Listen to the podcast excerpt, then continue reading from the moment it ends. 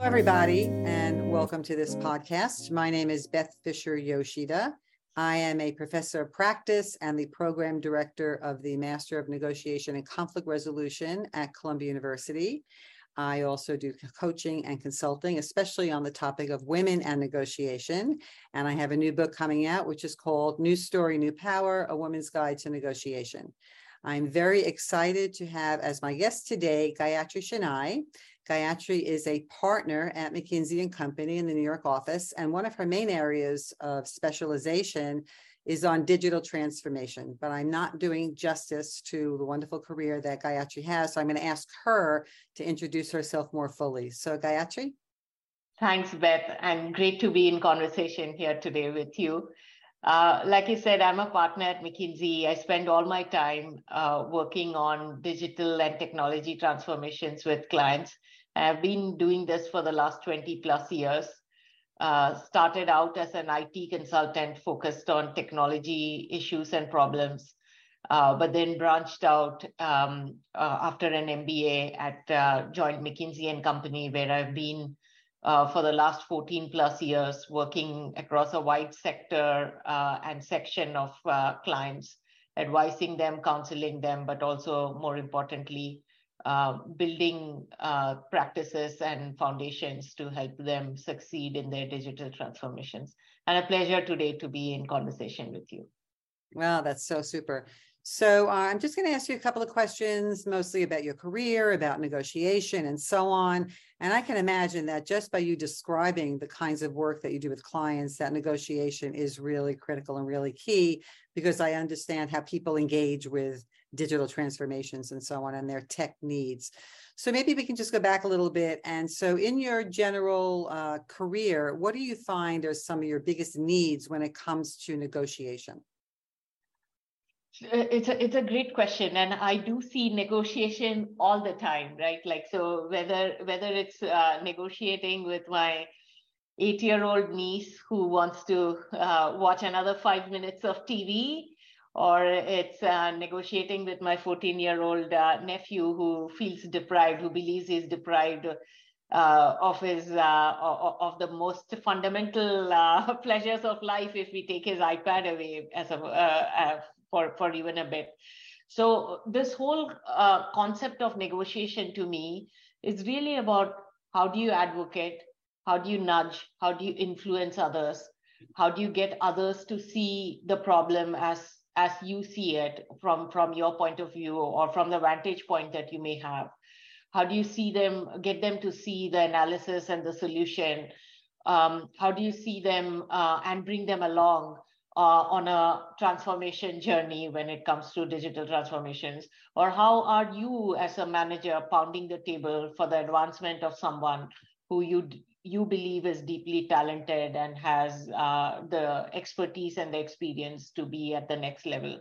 So, all of these examples that I'm giving, we use different words to describe them, but to me, they are a fundamental um, practice of negotiating for what you believe in, for what you see, and to get others to see it from, from that same point of view. Yeah, I love the different words that you used, right? You use advocate, nudge, influence as some of them. And I'm thinking each of them has their own kind of little nuance, right? Advocate seems to be a little bit stronger. Nudge is like they're almost there, but you just want to push them a little bit there. And influence also could be small or big. You talked about point of view and perspective taking, which is also interesting because we come in with different perspectives, perceived different perspectives and then in the course of the negotiation, we get to see what is common ground, what is different, and so on. So I'm curious then, what are some of the things that you do that help you prepare for engaging in a negotiation, big or small, at home with your niece and nephew or in the workplace? Well, I, I will say I haven't learned how to negotiate with my nieces and nephews at this point. I uh, it, it, it's a whole new skill I'll need to build but maybe uh, on on the professional front right like uh, so just to take a step back sure. um, mckinsey did uh, and has been over the last eight years doing research on women in the workplace Yes. It's a study that we conduct with leanin.org. And the reason I bring that in right now is to answer your question on um, being successful and doing it right in the workplace, I do think there is a, a gender component, there's an immigrant component, that is, there's an intersectionality component of being an Asian or a South Asian alongside being a woman um, and an immigrant that is at play. And every one of us will have a different part of that, right? So uh, for me, it's uh, uh, it's being a woman in the workplace, uh, in in a leadership role, in a technology um, uh, technology and digital part of the world where women are underrepresented. in being an immigrant and a, and a South Asian, all of those intersectionalities play a unique role in who I am and how I am perceived in uh, uh, in getting into a, a, a, role where I'm advocating or negotiating or influencing or convincing. Um, and the, this research um, basically uh, shined the torch on a few things when when it came to women. So first thing it first thing it highlighted was that women were doing their part when it came to negotiating. The for uh, for 30 plus years we've seen uh, women in north america earning more bachelor degrees than men. Uh, which which is great to see now at the same time we also saw data that they are asking for promotions and negotiating salaries at the same rates as women as men but then when we see at promotion rates and uh, you know study the funnel of how women are doing when it came to senior level roles, we are seeing that women are not necessarily getting promoted at the same rates as, as men. Uh, and so if women are negotiating and asking for it at the same same frequency that we are seeing men do, but they're not being as successful, uh, that does lead to questions around why not or uh, and you know what what makes for success. Um, so uh, the, the the reason and the context in which i share that is then uh, it gets us to the more informal networks in some way that is needed for for uh, success in negotiations but also some biases that we see right? Like when women for example, negotiate for themselves, I think more often than not, you do see people using words that they are seen as aggressive or they are seen as bossy or they are seen as self-advocating for themselves that is not appreciated in the in the broader construct of the social network that we that we live and work in. Um, so that I, uh, the, that research and that findings to me are uh, important basis of how I have learned uh, to operate and uh, in some way um, uh, be, you know, like uh, be agile and um, uh, move move in how I negotiate. So my uh, three three part recipe is really number one is focusing on purpose. So why why am I choosing to uh, fight this battle or you know jump into this problem solving or wh- why do i care about showing the client what i think he needs to he or she needs to see and that focus on purpose uh, helps me personally um, make the cause um, broader than bigger than wanting to win a argument or a fight or a prove myself or anything about you know self to making it a about a larger cause and then seeing myself as that agent of change, agent of wanting to make that larger cause happen. Uh, and this is a framing thing, right? Like it's it's more in your head that, I, uh, or in my head that I'm framing uh, the purpose of why I I need to participate and partake in this negotiation, um, and what's what's at stake or what's the lost uh, value if I did not. Uh, and that almost always empowers me and makes me uh, get the confidence of wanting to be at the negotiating table for way longer than I would otherwise be. So that's number one. The second one uh, is preparation. So ensuring that I'm prepared in terms of analysis, in terms of facts, in terms of being objective, in terms of ensuring that I I come to it with the appreciation for where my stakeholders might come to it with. Um, and so seeing points of views from from uh, from others even before that uh, that is highlighted helps me think think ahead of where uh, where the play would go and um, wh- where I would want you know the answer to be um, it, it, it's a it's a good way to play through the scenarios and think through the counter counter and the uh, multiple plays that would happen. And then the third one, which probably is one of the most important ones for me, has been about finding someone to do it with. So finding an advocate who would do it with me. Uh, who's that champion? Who's that sponsor? Who's that um, mentor? Who's that friend? Who's that village, tribe, city, whatever word I, I could use uh, to describe it? It sometimes is a person, it sometimes is a group of people, sometimes is a uh, larger set of people, uh, but it's almost always finding who that uh, that group is who um, would champion it with me, uh, and, and that makes it more fun as well as much more easier. Yeah, and so just a quick question on that last point: Are these people who go into the negotiation with you, or help you in your preparation?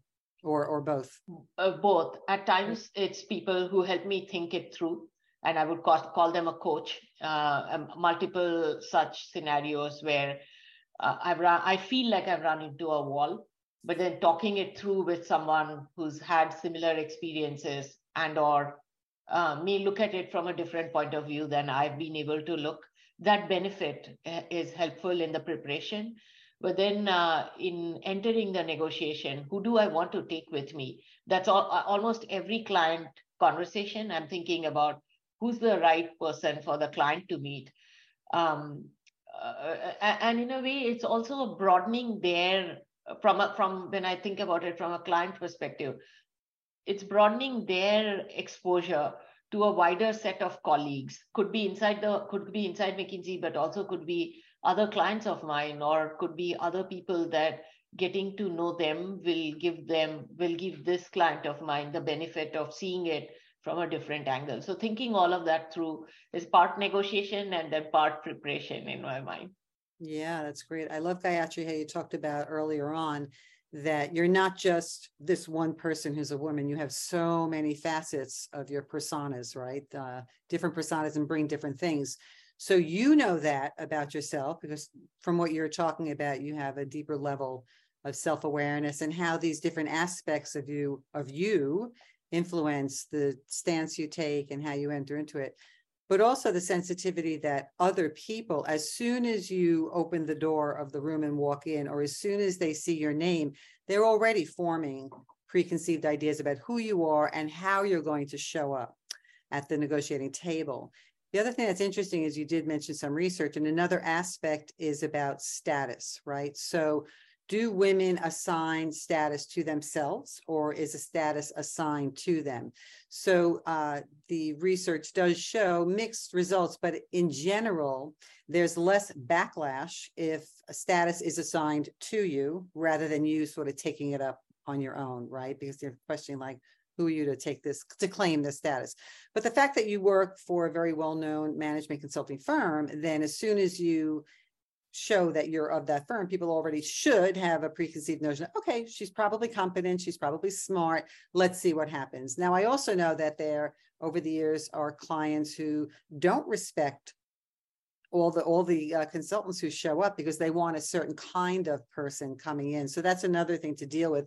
But you also mentioned the intersectionality and the immigrant status, and that's an interesting part too. How has that shaped how you think about who you are as a negotiator. Yeah, so you know, as you're describing this question, what's going through my mind is uh, some some stories and anecdotes, and uh, the couple I would share is uh, uh very recently, maybe three four months back, as we were all coming back to uh, going going back to work.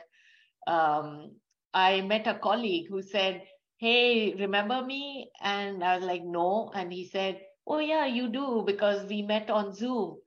And then I remembered because he was he was standing way tall next to me, right. and I I couldn't dimensionalize his uh, his uh, height. And the same was true for me. He couldn't dimensionalize how uh, how tall or short I was standing next to him there.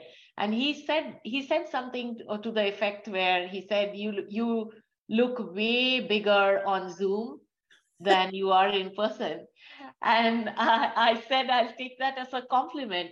But that goes to your point around, you know, like I, I do think the hybrid world and the remote world has taken a little bit of that stature away from us because a bias in in in stature has almost always been how old do you look how tall do you look how the word gravitas that right. um, many many use and is one of the one of those biases on uh, it's not intellect it's not experience it's not it, it's how you know like how big do you uh, and that does favor in my in my mind it does favor uh, a certain kind of a, a, um, a certain kind of a build and form that not everybody might be uh, might might be blessed with. Um, so that's one story. Another story from way back when i was uh, I, I, was uh, more an associate and a consultant who used to uh, be on the project teams not be leading teams um, was one where one of my clients felt um, he he felt that he did not need this team he so the team had been brought in from a very senior perspective to solve a management level problem. And this day to day working level client he uh, absolutely felt that he should have had a different team supporting him. But more importantly he also felt that he um, could interrupt me every every single chance he had uh, and um, uh, it, it, became a bit contentious in how um, you know getting even a factual point of view and getting him to see analysis. And so in those situations uh, being able to dig in and find uh, find the power and the need to stay at the negotiation table uh, as hard as it can feel becomes super important uh, to ensure that you're doing it both for you know your your yourself but you're also doing it for the broader good of uh, ensuring that the organ the client organization you're trying to help with um, can can see and continue on a path that might be right for them. Yeah so i was going to ask you about some of your successes and challenges and that sounds like one of the challenges. How do you claim your space in that environment like how do you claim your power there? Because you know again there are uh, statistics and research that show that there is an inclination to interrupt some people more than others and that's like a power difference. So how do you reclaim your power and hold and stand your ground so to speak? But i mean unfortunately it did get a little contentious but how do you do that in a way that's subtle but firm you know and that's that delicate balancing act that you have? Because you also don't want to have an argument with the client, right? You don't right. want to do that. You want to be able to manage that well. That's interesting. So then what are some of the things that you found are successful or, or the challenges that you've learned from? So where's where's the growth opportunity there for you? I, I think the biggest growth is a mindset shift of moving away from he doesn't want me or he doesn't like me or it's about me to moving to what's the opportunity of helping him see the light here? Or what's the opportunity for the organization uh, broader than him to, to be able to get to this problem solved? Or what's the impact to from a holistic perspective to society? If we could do this for this client, what does that mean in terms of the stakeholders they serve? customers, their customers, their vendors, the uh, community that they they operate in and so making that to that has been my my personal biggest growth journey at mckinsey has been uh, being able to see that and arming myself with in some way it's a muscle building that muscle mm. through the support of sponsors networks um, um, uh, sponsors and uh, mentors in my network uh, to be able to do that has been uh, the biggest, in some way, the biggest opportunity. Yeah, so that is interesting because some of the research does show that women are more inclined to feel more comfortable advocating for others rather than themselves. But also the shift you had there in your little mini SWOT analysis, right, is that you said, well, it's not only about me, it's me representing maybe other groups or other women or whatever it is. But I'm really, and I'm not really about me and this other party, but it's about the whole client organization. So if you use your mindset to think about that shift and I'm what I need to do is advocate for the client organization, then that does change what's happening there. So it is a much bigger thing, and that mindset shift is important. I agree. And you said this well, right? So it's in some way using your strengths to your advantage. So if research, and, and this is great that research shows yeah. that women do well when it is taking a broader view of the community or of the organization and broader than just themselves it's fairly easy then to say okay how do i how do i leverage that uh, in a in a way it's a strength because how many people can can think about it that way. That's right. You know and you also said something about uh, it's like it's bigger than you. It's it's also that if i can help this particular client then that can also influence society. And in speaking with other women about this as well some of them feel that I have a responsibility for other women too. Because if I don't advocate, if I don't stand up, if I don't demonstrate my competence, then first of all, what am I doing here anyway, right? In the negotiation.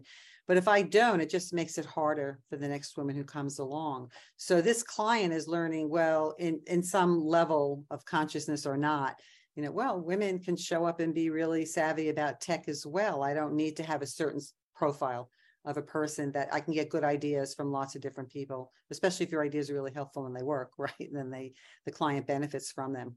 That's great. Yeah. That's great. Yeah, and I would agree, right? Like it's uh, uh in in in a huge way. Um, again, I go back to our research findings. Not much has changed in corporate America. We've talked a lot about uh, more diversity and the need for less biases and all of that uh, and to some extent, I feel we've done a lot of lip service to it, but not actions. Uh, mm-hmm. And when we look at outcomes, the outcomes still trail uh, where we need to be in a 21st century. So my, my take then is um, yes, as women, the more we can do uh, do that for others and other women and other marginalized communities, and do that in a way that is a win-win for everybody right? Like not just not just women but also like helps men as well but disproportionately helps women. And the example here i feel one of the biggest examples is of um, uh, policies and procedures like uh, like mat, mat leave and uh, like paid family and medical leave that many states have started.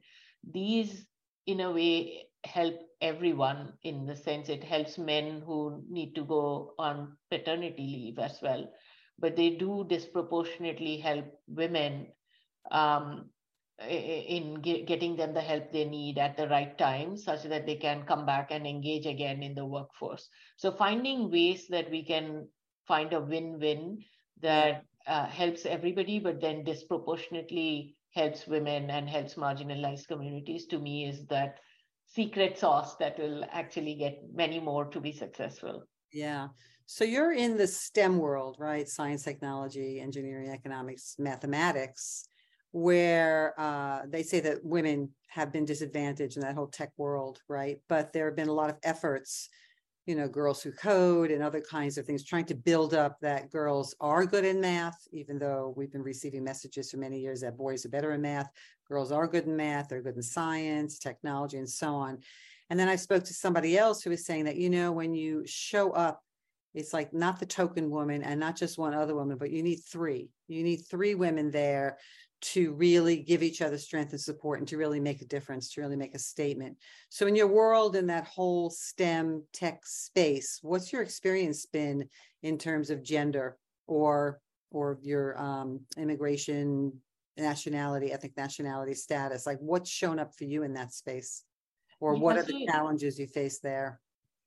I would agree with that statement, right? Like, so one is a token when you see a one individual, you basically say, ah, maybe a maybe a role model, but then you find 20 ways that you are different from that and why right. it may not be you. So you don't really see yourself in that individual. But when it is two or more, I don't know if it's three, but like I, I do feel any more than one, there is power in numbers because there's a bit of a multiplier effect. And uh, my last 10 years at McKinsey has been about uh, finding and creating that for women in technology. Uh, so, women who are leaders and CIOs, chief technology officers, chief digital officers, chief data officers, chief operating officers. I've focused on helping that community in North America find each other and create a bit of a support mechanism where again it's that belief that i see you and because i see you can do x i can do x. Or because i know you can do x you can help coach me on how to do x better at my place where i've i've run ran against a wall. Uh, and this community now is about 100 150 people.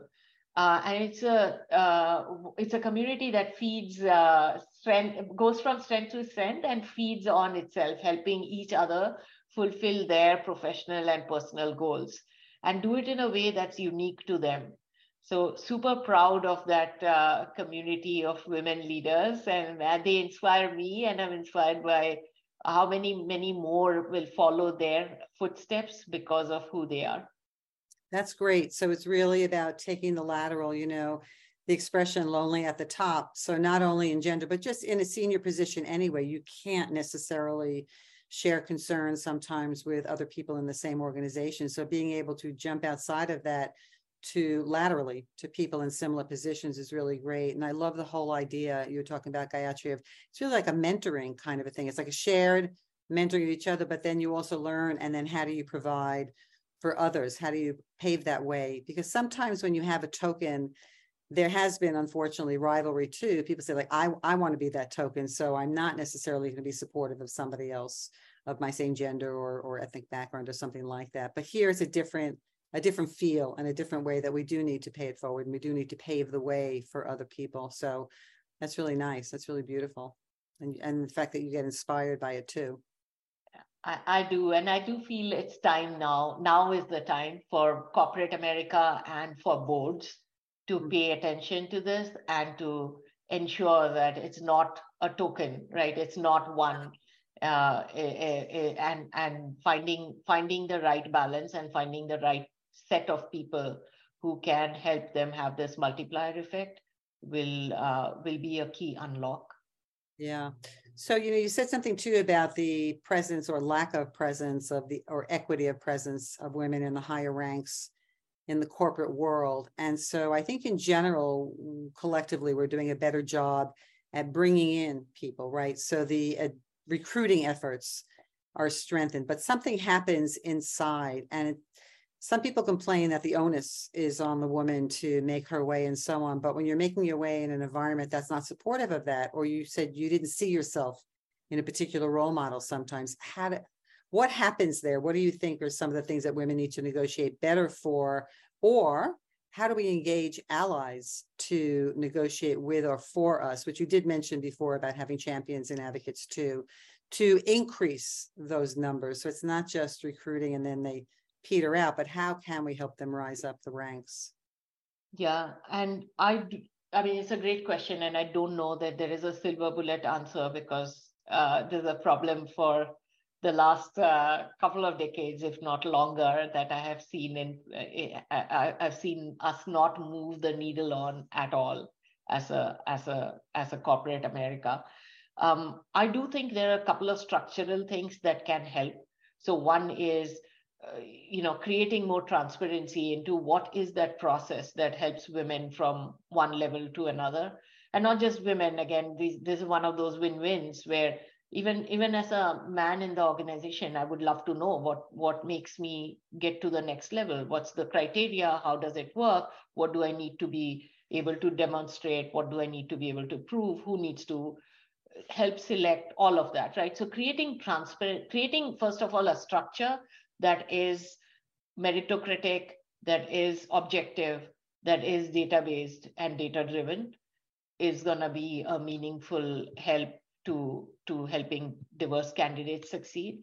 And then creating transparency. So one is yes the structure exists but do i understand it? Do i follow it? Can i ask questions of of that about that process of people? And are there enough people who can help me understand it? That's part two of that process but that to me is the structure.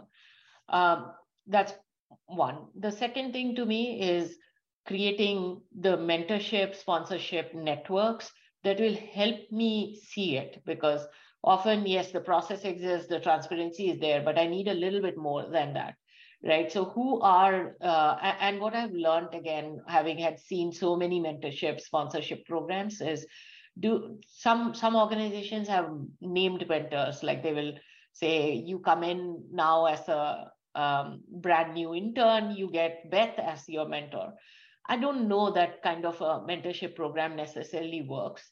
You do need mentorship where there's some level of commonality as well as some intersectionality of something connects, right? Like we find each other for a reason and uh, there's a connection.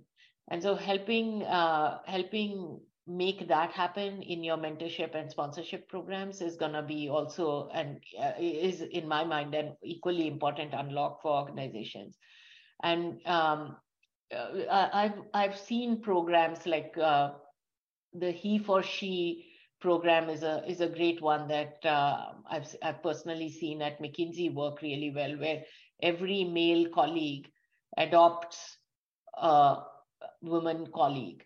Now, they get to choose and same thing like it's not like they choose it's also the women choose who they want for them. But finding that kind of uh, structures where every uh, human being in the organization feels empowered and privileged and uh, accountable for another individual's growth and journey uh, is going to be important for uh, for diverse talent, um, not just women but also diverse talent to uh, stay and flourish in the workforce. So yeah, you mentioned an interesting point there is that uh, we talk a lot about leadership supporting different initiatives because if an organization says, okay, flavor of the day, flavor of the month, this is what the initiative, but there's no support or accountability, it usually falls flat on its face. It doesn't work. So I'm curious then, is that part of the evaluation process? Do people get evaluated on their collegiality or on their mentorship, on their networking, or something around the personal affect side of their work?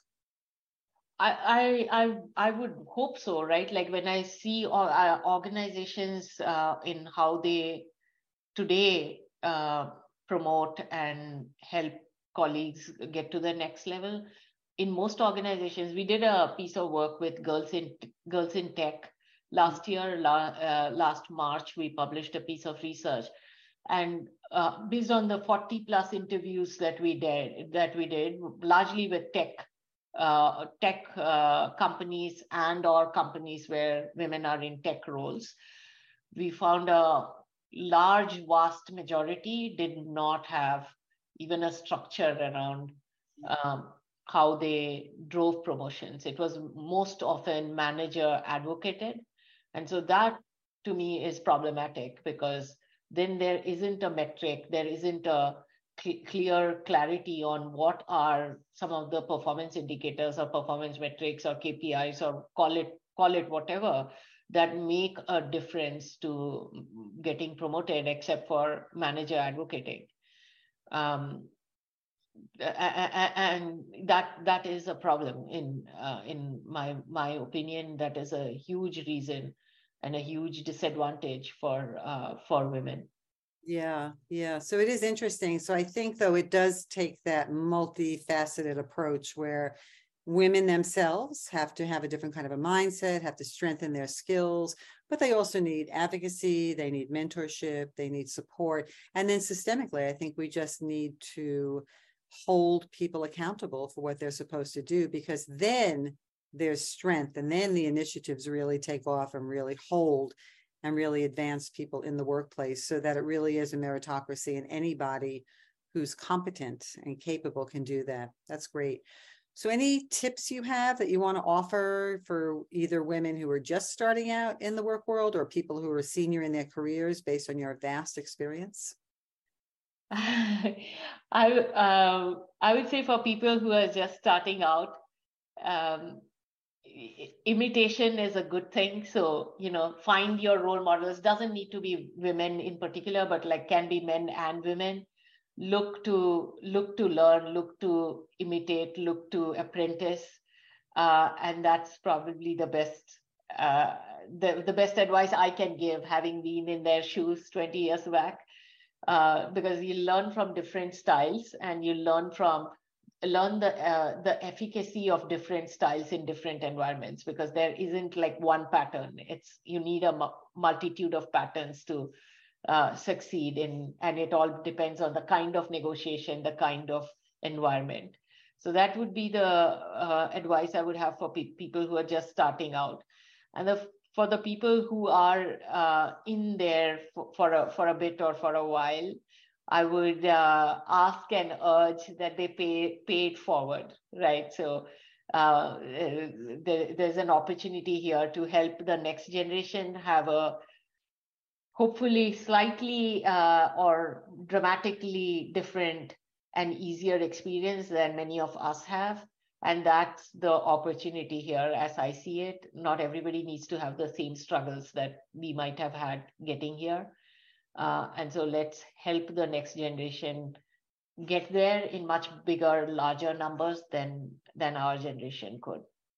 That's nice. Yeah. And i noticed um, you mentioned that unfortunately from the research it showed that some of these organizations did not have those kinds of opportunities for people to have mentors and so on. So, yeah, so I'd also adding on to what you're saying that just encourage people to look wherever, right? And so you mentioned a lot about networks, and I was going to say something about network too. Is that I know from my own experience as well, everything happens through networking. You nothing happens like I mean, not for me anyway, cold, right? Just it's very hard to do that. So continue to network, continue to negotiate, whatever it is. And you know, people said to me way back, they said, you know, don't don't ask her things, but offer things, right? So I remember, I remember that just sort of stuck in my head, and I always felt, um, and I noticed how people were with me as well. So I felt that I always had to offer something, right? So I would really do a lot, and eventually, you know, really does pay off. You may think that people are not noticing or whatever it is, but there's something, and you know, you never know what's going to happen in any conversation because I know I've had talking to people, just somebody I've known, and I've had lunch every few times a year or something. And one day she said, So, what are you up to? And I just mentioned some things I'm up to. And she said, Okay. And before I knew, she said, Send me a proposal. And that wasn't my intention at all, right? In that conversation, I was just being me and she was being her. And we just had a friendship. We had commonality. We had both lived in Japan together at some point. So it was just interesting that um, you always are managing your networks and always are managing to use negotiation skills, even if it's not a conscious effort. So I say consciously we should prepare, but then when you're in it, sort of lower the bar and just say it's just a conversation. It's me getting to know and being relationship with somebody else. That's very well said. And really the world operates on who do you know, who knows you, and who do they know, right? So uh, in some way it's a n, n equal to n minus one kind of a structure yeah. uh, can you get connected to people that then know people and that's how you know people uh, and finding ways to be genuinely curious to get to know people for who they are as individuals. You don't need to uh, have an ask of them. Uh, it it can just be um, just getting to know your agenda getting to know what you do for a living getting to understand how if ever i can be helpful to you to your point of what can i offer. Right. And, uh, then, and then on the opposite side of that, I remember that I was talking to my husband at the time and and he said, Well, what did you ask? And I said, Well, I didn't ask, like, why else am I there? You know, like in those kind of situations where a potential client calls me in and we're talking and I'm presenting whatever it is. And if you don't make the ask, you know, then they think, well, I think, well, why would I be there? But at, that was something else I think that was very gender influenced that we're all understanding why I'm here, but I didn't advocate for myself in some of those situations. So that was a big learning for me, knowing when to just schmooze and yeah. then when to actually make the formal ask. It's all training and preparation. You really do learn from experience, right? Hopefully. you do, you do. And you recognize, you know, not everybody is a mind reader. So you got to verbalize your thoughts at times and uh, frame frame uh, m- more directly on how you can be helpful and leave it at that and see if the other person needs needs or ever needs your help they will know where to reach you that's right well gayatri thank you so much for your time hello. So i just wanted to follow up on the wonderful conversation i just had with gayatri Shenai and she made so many wonderful points and she was so clear in her speaking how she numbered these one two three and so on. Well there are two points i'd like to revisit and show how some of what she said is also present in my book new story new power a woman's guide to negotiation one point she made was about mindset and how mindset is very important. And I totally agree is that if we think we can't do something, then we are holding ourselves back from being able to do whatever it is we want to set out to achieve. So, being able to have the right mindset or the mindset that is conducive to women negotiating and being an, effective negotiator, negotiating effectively for what they want is very critical. And so there are different activities that I go through in the book about ways in which you can identify what your strengths are, what are some of the challenges you're facing, where do these come from? Why do we perceive them as challenges? Because one thing is that even if it's not true from other people's perspectives, but it's something that you believe you have, a certain characteristic or trait that you think is part of who you are, then that's going to influence how you enter into a negotiation and affect your mindset. So, positive mindset is always good. The other thing she mentioned that I want to highlight is talking about meeting with other people, either mentors or advocates and so on, and maybe preparing for a negotiation with them, saying, okay, let's do a little bit of a role play. Uh, what else do you think somebody might do? How else might somebody respond? How can I respond also in that moment? And it's something that I frame as scenario planning in preparation. And so part of the prep process for negotiation is to think about okay i'm going to ask for x and then this other person could say a b c d we don't know exactly what the response will be but based on past negotiations with this person or just understanding the person or understanding the context of what you're asking for in that particular situation you can anticipate to some degree what some of the responses might be. So then you say, okay, if I say X and this person says A, then I will respond this way. If I say X and the person says B, then I will respond this way. So by going through a couple of those likely scenarios, you are preparing yourself for not being a deer in the headlights during the negotiation. That during that negotiation time, you can still pause maintain your pace, slow it down if you need more time to think, but you won't be caught off guard because you will have gone through some of the scenarios. And of course, if there is a scenario that pops up that you have not planned for, then you have a question ready to ask at that moment so you can slow down the process and regain your composure and then continue on in the negotiation. So thank you. Please send some comments in. I look forward to engaging in further conversations with you and exploring negotiation further. Bye now. And that's our show. New Story, New Power is produced by Digitalistic Media. Beth Fisher Yoshida, our host, is also our executive producer. Digital production by Francine Molina. Our theme music is by Harmona. Special thanks to Ashley Hart. We'll be back with a brand new episode next month.